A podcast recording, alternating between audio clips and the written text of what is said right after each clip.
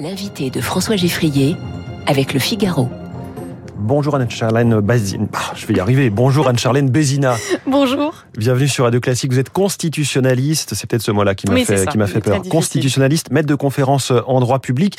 Les législatives au cœur de cette actualité politique avec déjà un sondage qui a fleuri cette semaine qui fait une projection sur le résultat du scrutin de juin avec une majorité pour euh, les listes de la majorité euh, euh, présidentielle, une forte poussée du Rassemblement national. Vous qui êtes constitutionnaliste justement, que vaut un sondage sur ce scrutin très particulier? Alors moi, je ne suis pas sûr qu'on puisse vraiment faire de projections euh, sur les législatives, surtout aussitôt, euh, parce que c'est vrai que ce scrutin, euh, on le compare trop souvent avec l'état des forces politiques qu'on vient de quitter lors d'une élection présidentielle. Or, en réalité, déjà par rapport au mode de scrutin, qui est un scrutin cantonal, donc ancré dans les réalités locales, ces législatives n'ont rien à voir avec la présidentielle. On a eu, au contraire, avec la présidentielle, des, des partis politiques qui sont plutôt des partis de l'ego où on peut avoir des personnalités qui émergent comme ça. Ça peut être le cas de Reconquête avec Éric Zemmour et, et on a eu des exemples, par exemple, avec François Bayrou qui était le troisième homme pendant très longtemps et quand il a créé le MoDem, eh bien, au contraire, en réalité, sa force politique a chuté en quelques mois. Donc, on, on peut pas faire d'une force présidentielle une force législative. Donc, faire des projections aussitôt, sachant que du coup, euh, ça signifie d'avoir des projections circonscription par circonscription, mmh. c'est quand même quelque chose de très volatile. Moi, Ce je sont suis pas 577 élections qui Exactement. vont se jouer les 12 et, Tout et 19 c'est justement l'idée même de comparer une élection unique à 577, comme vous le dites, petites élections à l'intérieur, qui, qui prouve qu'on peut pas être dans cette même force. Et puis il y a des exemples de droit comparé aussi qui nous apprennent que, par exemple, euh, dans les pays d'Amérique du Sud ou même aux États-Unis, euh, il y a des election days, c'est-à-dire par exemple des, des, des, des, cas où on élit euh, le président et une partie de l'Assemblée ou même des gouverneurs locaux. Eh bien, généralement, même si les élections ont lieu le même jour, les couleurs politiques sont très différenciées. Donc, on, on peut vraiment pas se dire qu'il y aura un effet d'entraînement de l'un vers l'autre. On peut pas se dire que les forces politiques de la présidentielle pourront avoir un effet, euh, j'ai envie de dire, de contagion forcément sur la législative. On observe généralement que le président qui vient d'être élu, euh, depuis que le quinquennat et que les, les, les législatives ont lieu euh, juste après, mmh. le président qui vient d'être élu a quasiment automatiquement une majorité à l'Assemblée nationale euh, un mois ou un, un, mois et demi après Alors en effet, euh, vous le dites parce que il y a eu. Euh... Alors qu'on s'interrogeait en 2017, on se disait Emmanuel Macron, il sort de nulle part, il n'a pas de parti, il n'a pas de troupes, ses, ses candidats investis ne sont pas connus des électeurs finalement, il a eu une majorité absolue. Il y a un effet du, fait majoritaire, c'est-à-dire que, euh, en réalité, de toute façon, élire un président de la République sous la Ve République, c'est pas grand-chose, parce que c'est vrai que c'est cette figure d'incarnation, c'est un arbitre. Le président, il a beaucoup de pouvoir propre, mais seul, il ne peut pas grand-chose. Donc, sans une élection législative, on a le sentiment de priver son président de ses moyens d'action. Donc, les Français ont jusqu'à présent été quand même, j'ai envie de dire, très au fait de se dire si j'ai voté pour un tel, eh bien, il faut que je lui donne sa majorité à l'Assemblée nationale. Sauf que j'ai le sentiment que sur cette élection-là, on pourra pas forcément reproduire ce schéma là puisque les Français n'ont pas vraiment eu un vote d'adhésion pour le président qu'ils ont choisi. Il en est, est conscient d'ailleurs. Il en est conscient. Euh, c'est pas uniquement dû à l'état de la France, c'est aussi une présidentielle de réélection. C'est une présidentielle qui s'est faite en période de crise, et euh, on, on, a donc un peu le sentiment que un nouveau match va se jouer. Alors moi, je suis pas fan de cette, cette idée du troisième tour, parce que voilà, comme Alors là, dit, on a l'impression d'être dans un entre-deux-tours. Voilà. Il y a des tractations, euh, ça négocie, on a les commencé uns très les vite. autres pour parler de fusion des listes. Ah, on a commencé le soir même avec bon même cette idée de griller un petit peu la, politesse républicaine, puisque c'est vrai que l'élection législative, alors que cette fois-ci, elle avait plus d'espace euh, que les autres fois avec l'élection présidentielle, elle a été lancée très vite. Mais euh, je crois pas que ce soit tant les trois blocs euh, de la présidentielle qui pourront avoir des identités euh, dans l'Assemblée nationale, mais je crois en effet qu'on a un, un, plus fort besoin de pluralité euh, de, de, de, de points de vue politiques dans, mmh. dans, notre France un petit peu contrariée et que je pense que c'est cette aspiration que les Français donnent lorsqu'ils parlent de la cohabitation. En réalité, c'est bien plus une opposition et une délibération mmh. dont ils ont besoin. Anne-Charlène Bézina, si la proportionnelle avait été faite en partie ou entièrement, on aurait eu là une représentation bien différente, comme François Mitterrand l'avait fait en son temps. En effet, la proportionnelle, le, le, alors voilà, chaque mode de scrutin a ses avantages et ses inconvénients. La, la, la représentation proportionnelle, elle a au moins euh, cette, euh, cette grande qualité d'être représentative. On elle a, semble plus juste voilà. pour les électeurs. Elle a, elle a une, une, une forme de justice électorale qui est euh, que chaque voix est représenté et que chaque Français a donc le sentiment d'avoir un représentant. Or, le, le, gros inconvénient de la proportionnelle, et on, on, a beaucoup changé de mode de scrutin, nous Français, euh, pour l'Assemblée nationale, euh, par rapport à d'autres pays mmh. qui ont gardé le même hein, depuis 1787, je pense notamment aux États-Unis, c'est que euh, cette proportionnelle, elle éparpille beaucoup les voix. Et donc, on peut pas forcément dire que cette représentativité sur le papier soit ensuite complètement effective dans les débats, parce que nécessairement pour les votes, il faut recréer des alliances. Et donc, les alliances se font finalement au coup par coup. Et c'est pas forcément quelque chose de beaucoup plus gouvernable et de beaucoup plus viable. Justement, c'est ça la grande critique, c'est de dire que ça deviendrait ingouvernable puisqu'il faudrait faire des coalitions. Mais ce qu'on peut voir, par exemple, en Allemagne, on a une coalition qui va des écologistes jusqu'aux libéraux plutôt de droite, en passant par le SPD, les sociodémocrates. En effet, alors... Culture politique différente, évidemment, j'en suis conscient. À fait. C'est justement ce que j'allais vous répliquer, c'est qu'à mon avis, il y, a une notion de culture constitutionnelle qu'il faut vraiment avoir euh, euh, ancrée quand on, quand on réfléchit à cela, c'est que les Français ont quand même... Euh, pas cette habitude de faire des gouvernements de coalition, des assemblées de coalition, et puis ça se passe aussi par ce qu'on appelle des programmes. C'est-à-dire que le Premier ministre et son gouvernement, avec son assemblée, créent une forme de contractualisation de la vie politique que nous, nous ne connaissons absolument pas. On a cette culture du chef aussi, euh, qui est assez difficilement compatible avec une représentation proportionnelle. Alors, on parle de plus en plus régulièrement de cette fameuse dose euh, de proportionnel qui, au moins, introduirait, euh, j'ai envie de dire, les qualités de l'un avec les qualités de l'autre. C'est-à-dire qu'on aurait un scrutin majoritaire qui continuerait à structurer les votes et une représentation proportionnelle qui pourrait permettre finalement plus de représentativité à l'Assemblée. Je pense qu'on s'oriente vers ça. Par exemple, là, on imagine qu'on va avoir sans doute des députés socialistes. Je rappelle qu'Anne Hidalgo a fait moins de des voix à la présidentielle. En revanche, David Doucan nous le disait tout à l'heure dans son info politique à 7h25, il fait peu de doute qu'Éric Zemmour euh, euh, arrive à avoir des députés. Il en aura sans doute un seul ou, peut-être même zéro alors qu'il a représenté 7% des voix de la présidentielle. Donc on voit que ça, pose quand même quelques questions d'ordre démocratique en quelque sorte. Alors euh, on peut le voir comme ça en effet, mais encore une fois parce que là on est à chaud d'une force politique présidentielle et donc on se dit quelqu'un qui a représenté quelque chose à la présidentielle ne peut pas ne pas avoir de représentant à l'Assemblée nationale.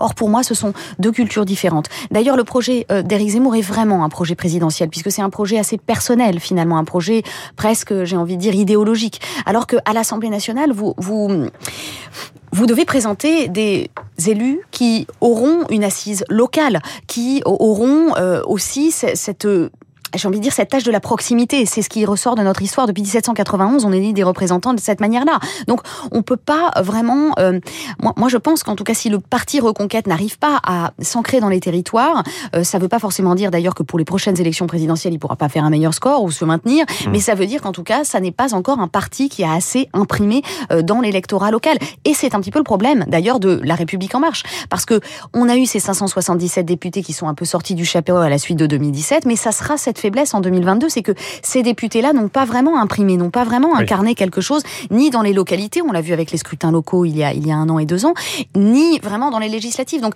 est-ce qu'on pourra reconduire des personnalités qui n'ont pas imprimé comme ça? Est-ce qu'on va à nouveau ressortir de nouvelles équipes? Est-ce qu'on va jouer sur des alliances anciennes? La question se pose aussi de la cohérence de cette majorité-là, à mon avis. Anne-Charlène Bézina, que dit la Constitution? Que vous connaissez par cœur sur la question du futur Premier ministre. Là, Emmanuel Macron nous dresse un portrait, il parle de quelqu'un qui aura la fibre sociale, environnementale et productive donc il ne faut pas forcément s'attendre à un Premier ministre issu des rangs de la gauche, puisqu'il nous dit aussitôt que Jean Castex était issu de la droite et qu'il était particulièrement social, le plus social depuis des décennies. Est-ce que la Constitution permettrait que dans une hypothèse où Jean-Luc Mélenchon rassemble une sorte de majorité de, voix de députés, il puisse être nommé à Matignon par Emmanuel Macron Alors la, constitutionnaliste que je suis a en effet un petit peu souffert quand même lorsqu'elle a entendu euh, Jean-Luc Mélenchon parler de Élise et moi, euh, Premier ministre. On rappelle évidemment que le président euh, nomme le Premier ministre, c'est un pour un raccourci de langage C'est un raccourci de langage, on va dire, c'est en effet cela. article 8 hein, de notre Constitution pour le Premier ministre et qui ne dit pas grand-chose en fait. Là vraiment, on nous dit juste que le président nomme le Premier ministre et c'est uniquement la coutume qui veut qu'on nomme le, leader de la majorité ou de celui qui vient de l'emporter aux législatives. Donc c'est une coutume finalement qui a contraint euh, François Mitterrand lors de la première cohabitation et chacun des présidents ensuite en situation de, cohabitation.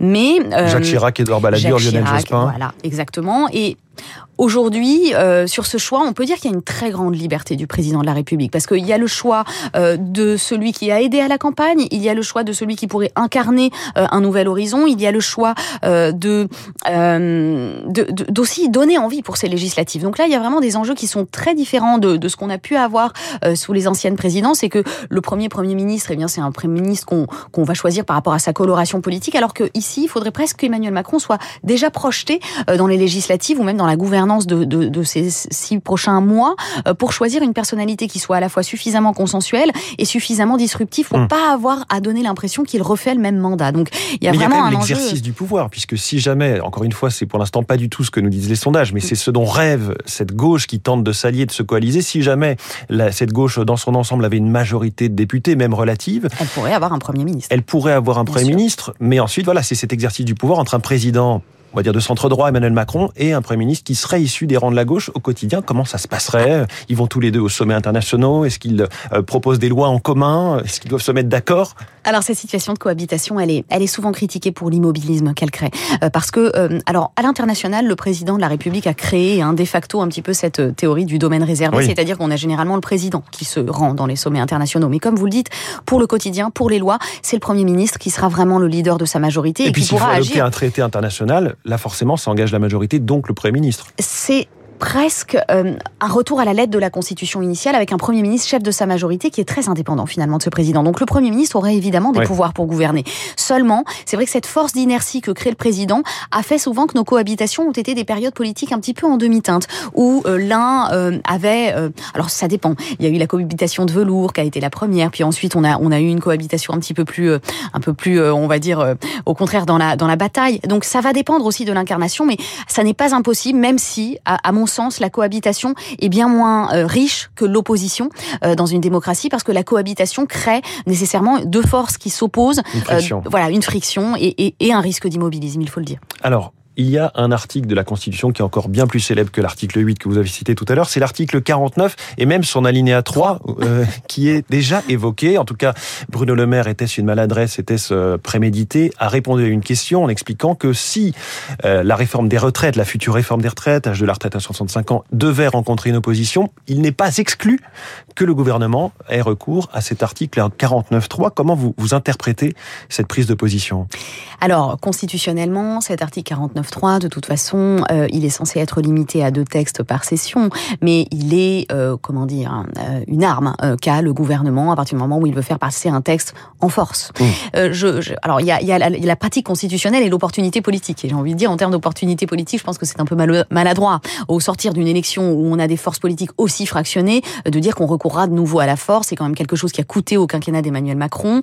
donc bon, voilà, à mon avis, quelque chose... Il utilisé, je crois, au moment de la réforme des retraites qui finalement a été abandonnée, mais au moment de l'hiver 2019-2020. En effet. Pour faire une première lecture, une adoption première lecture en effet, il avait surtout fait savoir qu'il le ferait à chaque lecture, euh, ce, qui, ce qui signifiait quand même qu'on était vraiment dans quelque chose de, de, de vraiment. C'était un peu le bélier, quoi. C'était exactement. C'est l'arme bélier, et on reproche souvent à Emmanuel Macron d'ailleurs d'avoir fait un quinquennat où le Parlement a été assez diminué, puisque on a eu un énorme recours aux ordonnances, euh, des délais de, de discussion qui ont été ramené à, à, à, peau de chagrin. Et donc, euh, donner cette nouvelle figure pour le quinquennat qui vient, alors que justement, il faut avant tout jouer l'unité nationale, à mon avis, même si constitutionnellement c'est possible, politiquement hmm. c'était inopportun. Alors politiquement, vous parliez d'horizon tout à l'heure, les horizons qui se dégagent ou pas. Le parti d'Edouard Philippe, qui s'appelle Horizon justement, il est dans le brouillard en ce moment. On parle du Premier ministre, ce sera évidemment pas lui, mais il y a cette question autour de cette majorité un petit peu de toutes les couleurs euh, de la Macronie, avec La République en marche, le Modem, Horizon, Agir, Territoire de progrès. Il y a tout comme une sorte de galaxie de partis euh, autour de cette majorité. Est-ce que là aussi, ça peut fonctionner si chacun fait son petit groupe parlementaire, euh, comme c'est un petit peu le dessin euh, souhaité par Édouard Philippe. Alors, fonctionner, euh, j'ai envie de dire, on, a ce sentiment que l'Assemblée nationale, elle est faite de blocs monolithiques. C'est, c'est pas vrai. Chaque vote euh, va structurer un petit peu différemment les groupes et oui, on peut avoir un groupe à l'Assemblée nationale sans finalement être disruptif et empêcher euh, à la, empêcher, j'ai envie de dire, le président de gouverner euh, normalement. Enfin, le premier ministre. Vous voyez, j'ai fait un, faux ami. Euh, c'est pas le président qui est censé gouverner à l'Assemblée. Mais euh, moi, ce qui m'inquiète surtout dans, dans, dans, cette galaxie, comme vous le dites, c'est que il faut quand même une unité d'idéologie, de, de point de vue. Et il y a une grosse faiblesse de la République en marche, qui est que c'est un parti présidentiel. On l'a dit en 2017, il a été créé vraiment sur la personne d'Emmanuel Macron. Donc il n'y a pas eu d'idéologie de la Macronie pendant longtemps. Elle s'est un peu structurée au centre grâce justement au soutien du Modem. Mais que faire maintenant si on a des mouvements dans le mouvement? Euh, C'est quand même un vrai problème qu'on a sous la Ve République. On a eu la gauche plurielle, on a eu l'UMP, tous ces partis de coalition justement. Finalement, au cours d'un mandat, on arrive à se déliter un petit peu ces blocs, euh, ces blocs majoritaires. Et, et je crois que c'est quand même euh, pas bon signe pour ce que ça implique de la politique euh, qui sera menée. Il faut qu'il y ait une cohérence, il faut qu'il y ait un discours qui soit propre. Et c'est vrai que le programme, par exemple, n'a toujours pas euh, été vraiment développé en commun. Euh, donc, on pourra pas refaire un Emmanuel mmh. Macron qui rentrera en campagne dix jours avant euh, la, fin du premier tour. Donc il faudra vraiment qu'un programme se crée avec une unité et qu'on donne au moins le sentiment, même si des groupes indépendants peuvent être créés, qu'un vrai cap existe euh, pour cette euh, majorité un peu plurielle. Voilà, il faudra voir aussi si cette fois-ci, sur ce quinquennat-là, Emmanuel Macron fait ou non une réforme constitutionnelle. Il en avait promis une. Ça vous aurait donné un petit peu de travail, vous, les constitutionnalistes. Anne-Charlène Bézina, merci beaucoup. Merci à vous. Maître de conférence en droit public, invité de la matinale de Radio Classique. Bonne journée. Il est 8h29, l'essentiel de l'actualité, la revue de presse et puis Esprit Libre avec ce matin, France Olivier Gisbert au micro de Guillaume Durand.